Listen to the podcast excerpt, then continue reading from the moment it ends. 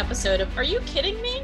My name is Naomi Schaefer Riley, and I'm a resident fellow at the American Enterprise Institute. And I am Ian Rowe, also a resident fellow at AEI. And, and today we are excited to have joining us Howard Husock. He is actually one of our colleagues at AEI. He's an adjunct scholar in domestic policy studies at AEI, and he focuses here on local government, civil society, and urban housing policy. Yeah, and Howard, so it's really great to see you. And we'd really love to talk to you about a column that you recently did in the City Journal about the string of laws uh, that government uh, is passing that really undermine this idea of bourgeoisie virtues. So, before we get into the first law, which is what's happening in New York State, what are bourgeoisie virtues? Well, first of all, thanks so much, Naomi and Ian, for including me in this podcast. The bourgeois virtues are time tested self investments, I think is one way to think about them. Investments in putting off for pleasures for tomorrow, self abnegation, increasing one's own human capital through education. But there a lot of self denial is involved in, in bourgeois virtues putting off for tomorrow the pleasures of today so that you can you can be a better person in the long run it's a long run focus rather than a short run focus but it also includes avoiding the seven deadly sins envy greed all of those and having a strong work ethic all of that involves a certain degree of self abnegation and yep. self sacrifice for long run long run thinking. Yep. So delayed gratification might be the way I'd say it in my schools. So, but now here, Governor Cuomo has just come along and the legislature has passed a law. And Governor Cuomo, talking about immediate gratification, uh, a new marijuana law could bring in $350 million annually in new tax revenues. But you write in your column, uh, though the one issue is that we are witnessing the states not just accepting drug use, but relying on its revenues and thus encouraging it. Government is now a co-conspirator in vice, end quote. So what's the what's the unintended consequence of what seems like a boon in money coming into the district? My concern as as a as a conservative, I think, has always been with the the prospects of poorer people. I think our society has to always be focused on that. And my great concern here, and it involves uh, the encouragement of drug use, complicity in drug use, gambling through lotteries, all of these things, in effect, preach a message of short term pleasure and moreover, create a, a reliance on the part of state government on people doing things that are harmful to themselves. That, that we understood not that long ago were vices to be avoided. And here we have government not only legalizing them, that's a long discussion, should drugs be decriminalized, but to actively be complicit in encouraging them, saying, This is a great thing, we'll get tax money. Lottery money will go for education. All of these, and the advertising that we're likely to see, which yeah. will encourage the idea of getting high quick, getting rich quick. These are, these are harmful messages. And to have the state not just tolerate these things, not just to acquiesce, but to be complicit in their use and reliant on tax revenues from them. Very dispiriting. It's interesting, Howard. I was talking to Ian before about how this is what happened uh, in a lot of Indian reservations. I, I wrote a book about this a few years ago, and you know everybody knows about casinos and Indian reservations, but not a lot of people kind of understand why casinos ended up on Indian reservations, which is they had this sort of legal loophole in order to have legal gambling in their territories, and they encouraged all these tourists to come there and gamble. And of course, that ended up being uh, a tax for many of them on their own people. That was one of the few things you could do on an Indian reservation. And similarly, they were selling cigarettes tax free for a long time. It used to be that they were just supposed to sell them to their own residents, but it was very hard to check that. And so people would go to Indian reservations, and these are the things that formed their economy selling cigarettes, selling liquor, gambling, all these things that, that middle class people don't want in their neighborhoods suddenly these these areas became kind of a, a central tourist location for these kind of industries. And i wonder if you you could see that happening in some of the the lower income areas now that we're talking about that are going to take advantage of these laws. That's a great point and i'll tell you another place that happened was in the south african townships before uh, the end of apartheid. So kwazulu was famous for Sun City, right over the border from a white area. You would cross into Sun City, which was gambling and vice and all of it. So uh, those were the ultimate reservations, and we've seen it before. I do worry. I, I just walked down Madison Avenue, New York City the other day. There's a lot of empty storefronts, but you know what's coming in? Marijuana shops are starting to advertise that they're going to be opening. And we can expect this we even have, you know, Black and Hispanic leaders saying, our people should get a cut of this. We should encourage our young people who have experience in the drug trade, mm, mm. right? to get to well, get a share. Are you kidding me? Well, exactly. I mean, literally, literally, the reason we named this podcast "Are You Kidding Me" is thinking like that. You know, I mean, uh, uh, Howard, there's actually a loophole in the New York State law that municipalities can opt out, right? So, what's going to be the real consequence of that? Yeah, we're there. Higher income communities will opt out. I mean, there was a history of this even with in the pre-prohibition period. There were dry towns and wet towns. We're going to have a new version of dry towns and wet towns, and it was always the the upper income towns that were dry, and there would be a place on the border that was wet and you went and bought liquor. We're going to replicate that weird history.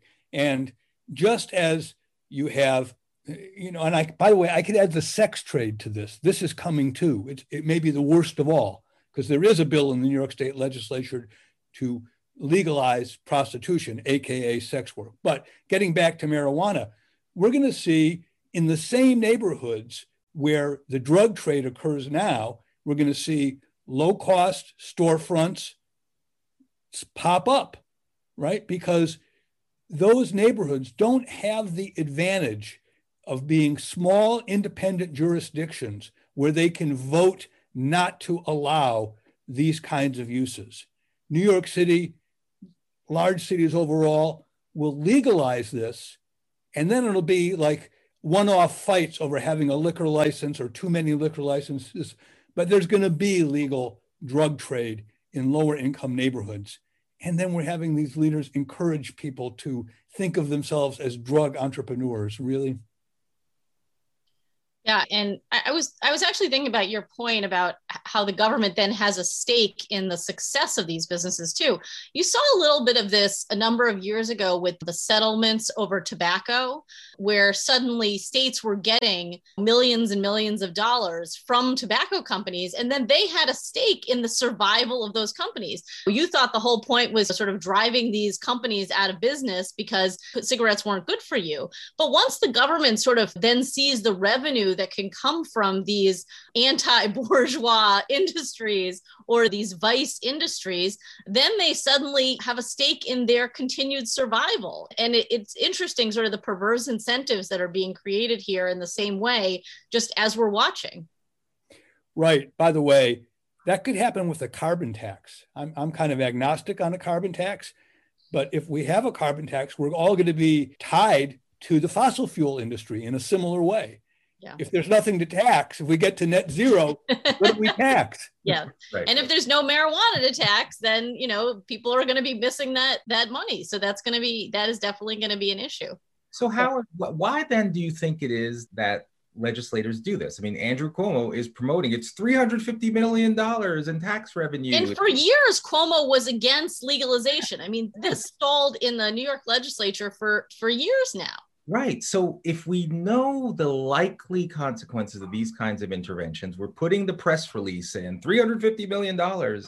Why do legislators continue to do this? Is it that they don't know the unintended consequences or they're just willing to play the you know roll the dice with the lives of people who are likely going to be hurt by this i don't know the psychology of these legislators they get swept up in the tsunamis of public opinion and to me it's mystifying why the marijuana legalization tsunami has been so unquestioned you know i, I think of legislators as followers not leaders mm. and, and they're most of the time unfortunately and, and they're following this trend that began. I remember when it began, the National Organization for the Reform of Marijuana Laws, NORML, started in the 60s, of course. And the idea that drug use was a choice, and those were all upper middle class kids like me at that time who were for it. And now, of course, they have their kids avoid it. You know, so I think the legislators are just followers for one, but two, they are staring, especially in the blue states, at these structural budget deficits caused by the fact that, I mean, for instance, in Illinois, there are now more, in Chicago, there are more retired workers than there are active workers. And so you're facing an ongoing structural deficit and you're desperate to plug the hole in any way you can. And you see it through that narrow prism, I think. So, I mean, something you've written about is, and because maybe our whole orientation is wrong, right? Like all of these are looking for government interventions to solve or address these issues. And you wrote, you know, civil society organizations like Boy Scouts and 4 H placed more value on formative measures as opposed to what seems to be happening today, which is government enforced emphasis on reformative measures. Talk about that because I think that's an important distinction for how we're even looking at government's role in the first place. Well, thank you for bringing that up. I wrote a book in 2019 called Who Killed Civil Society? The Rise of Big Government and the Decline of Bourgeois Norms. And so this conversation and my article in City Journal are elaborations on that. And, and the, the book tells the history of the rise of formative value organizations, the Children's Aid Society of New York, the Boy Scouts, which unfortunately has had a rough go lately with its, its child abuse problems, but settlement houses uh, in New York and other cities. And by the way, there were African American settlement houses, even in the Deep South. And they all emphasized uh, formative values. And then over time, which are the bourgeois values integrity, honesty, deferred gratification. And then over time, government stepped in to help people resolve problems that they had, right? So, beginning especially in the 60s, you had president's commissions on juvenile delinquency, on teen pregnancy, on substance abuse. And the idea was if people had problems, we should have clinical interventions to reform them. The problem with that is it sends the message that government can fix you and that you can be fixed. And there's, we've created instead of this formative civil society, what I would call a social service state, which involves hundreds of millions, billions of dollars to nonprofit groups. So much of local government, especially in New York City, is part of this social service state.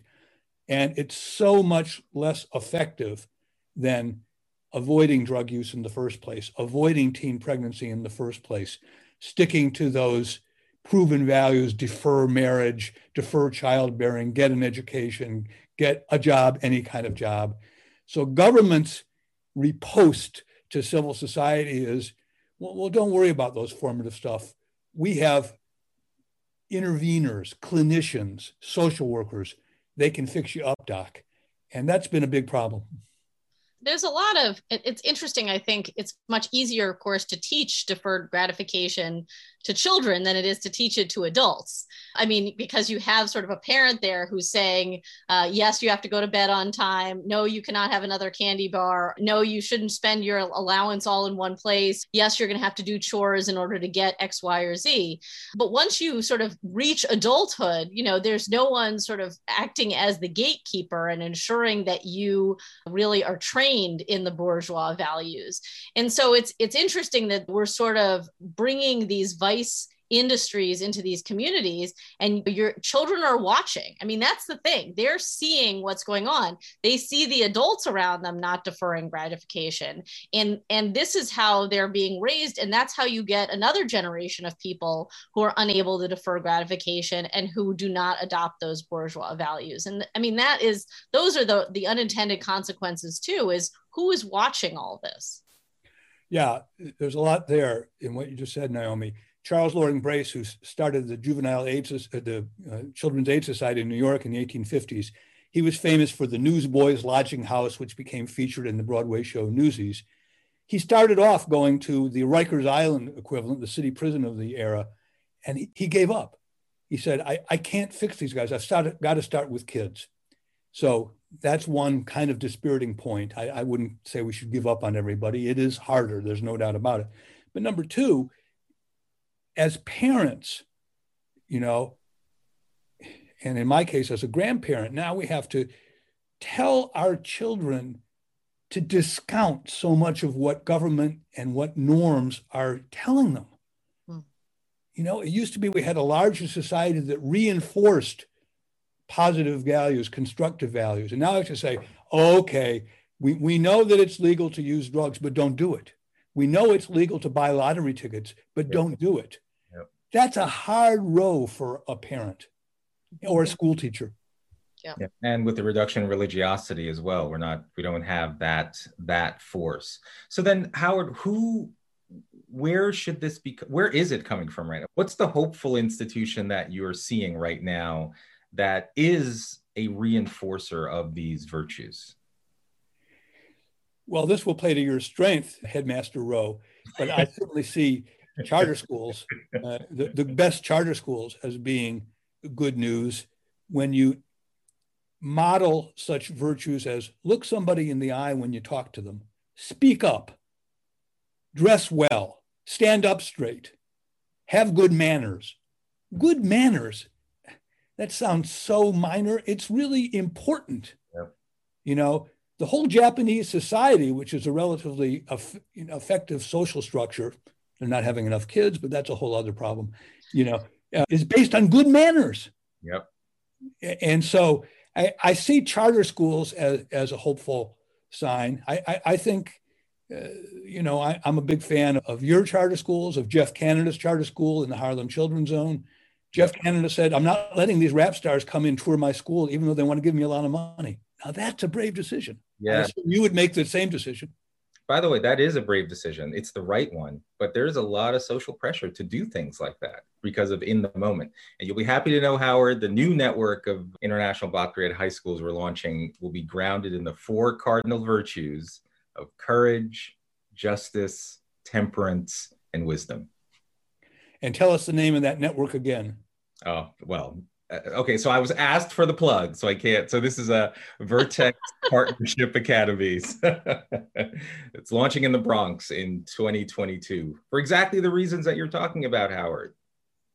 Temperance, what a good word. You know, it tends to be satirized, the Women's Christian Temperance Union.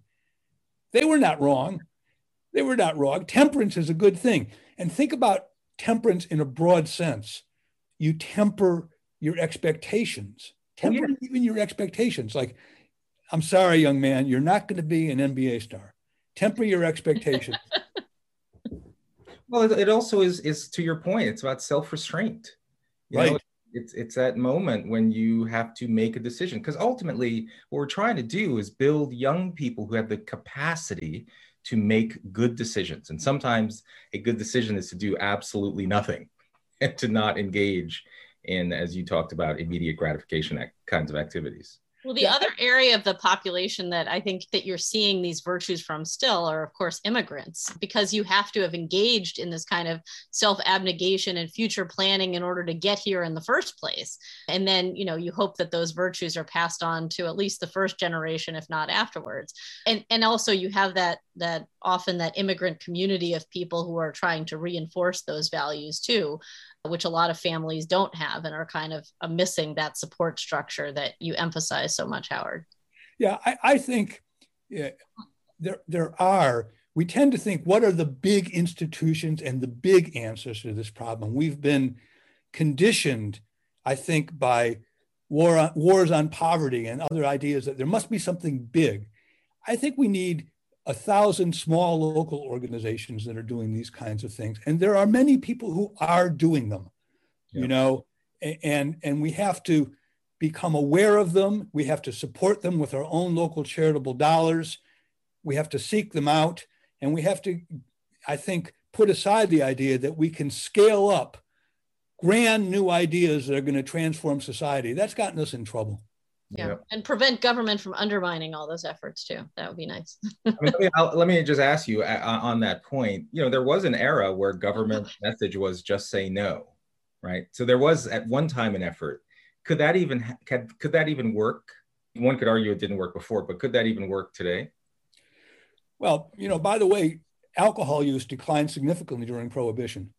I mean we're not supposed to say that. It was just silly and there were gangsters. But just say no drug use was down for a while. Nancy Reagan, of course, that was not really an official government message. It was her personal message, like Lady Bird Johnson wanted to have Keep America Beautiful. And she was mocked for it. She was brutally mocked.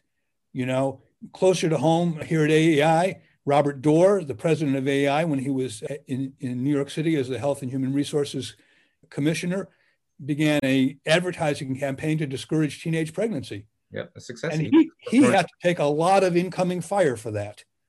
So that's why I actually believe it's it's probably we shouldn't look to government to send those messages because we're going to have to create our own norms and reinforce them. There, it, it, if we want government to do it, it's going to be a lot of crossfire. Yeah. yeah. All right. Well, thank you so much, Howard, for joining us. This has been another episode of Are You Kidding Me? I'm Naomi Schaefer Riley. And I'm Ian Rowe. And you can get episodes of Are You Kidding Me on the AEI podcast channel or wherever you get your podcasts. And uh, please send us suggestions for future guests. We'd love to hear from you. Howard, that's great stuff. Thank you very much. Thank we you. have to stop. I'm having so much fun.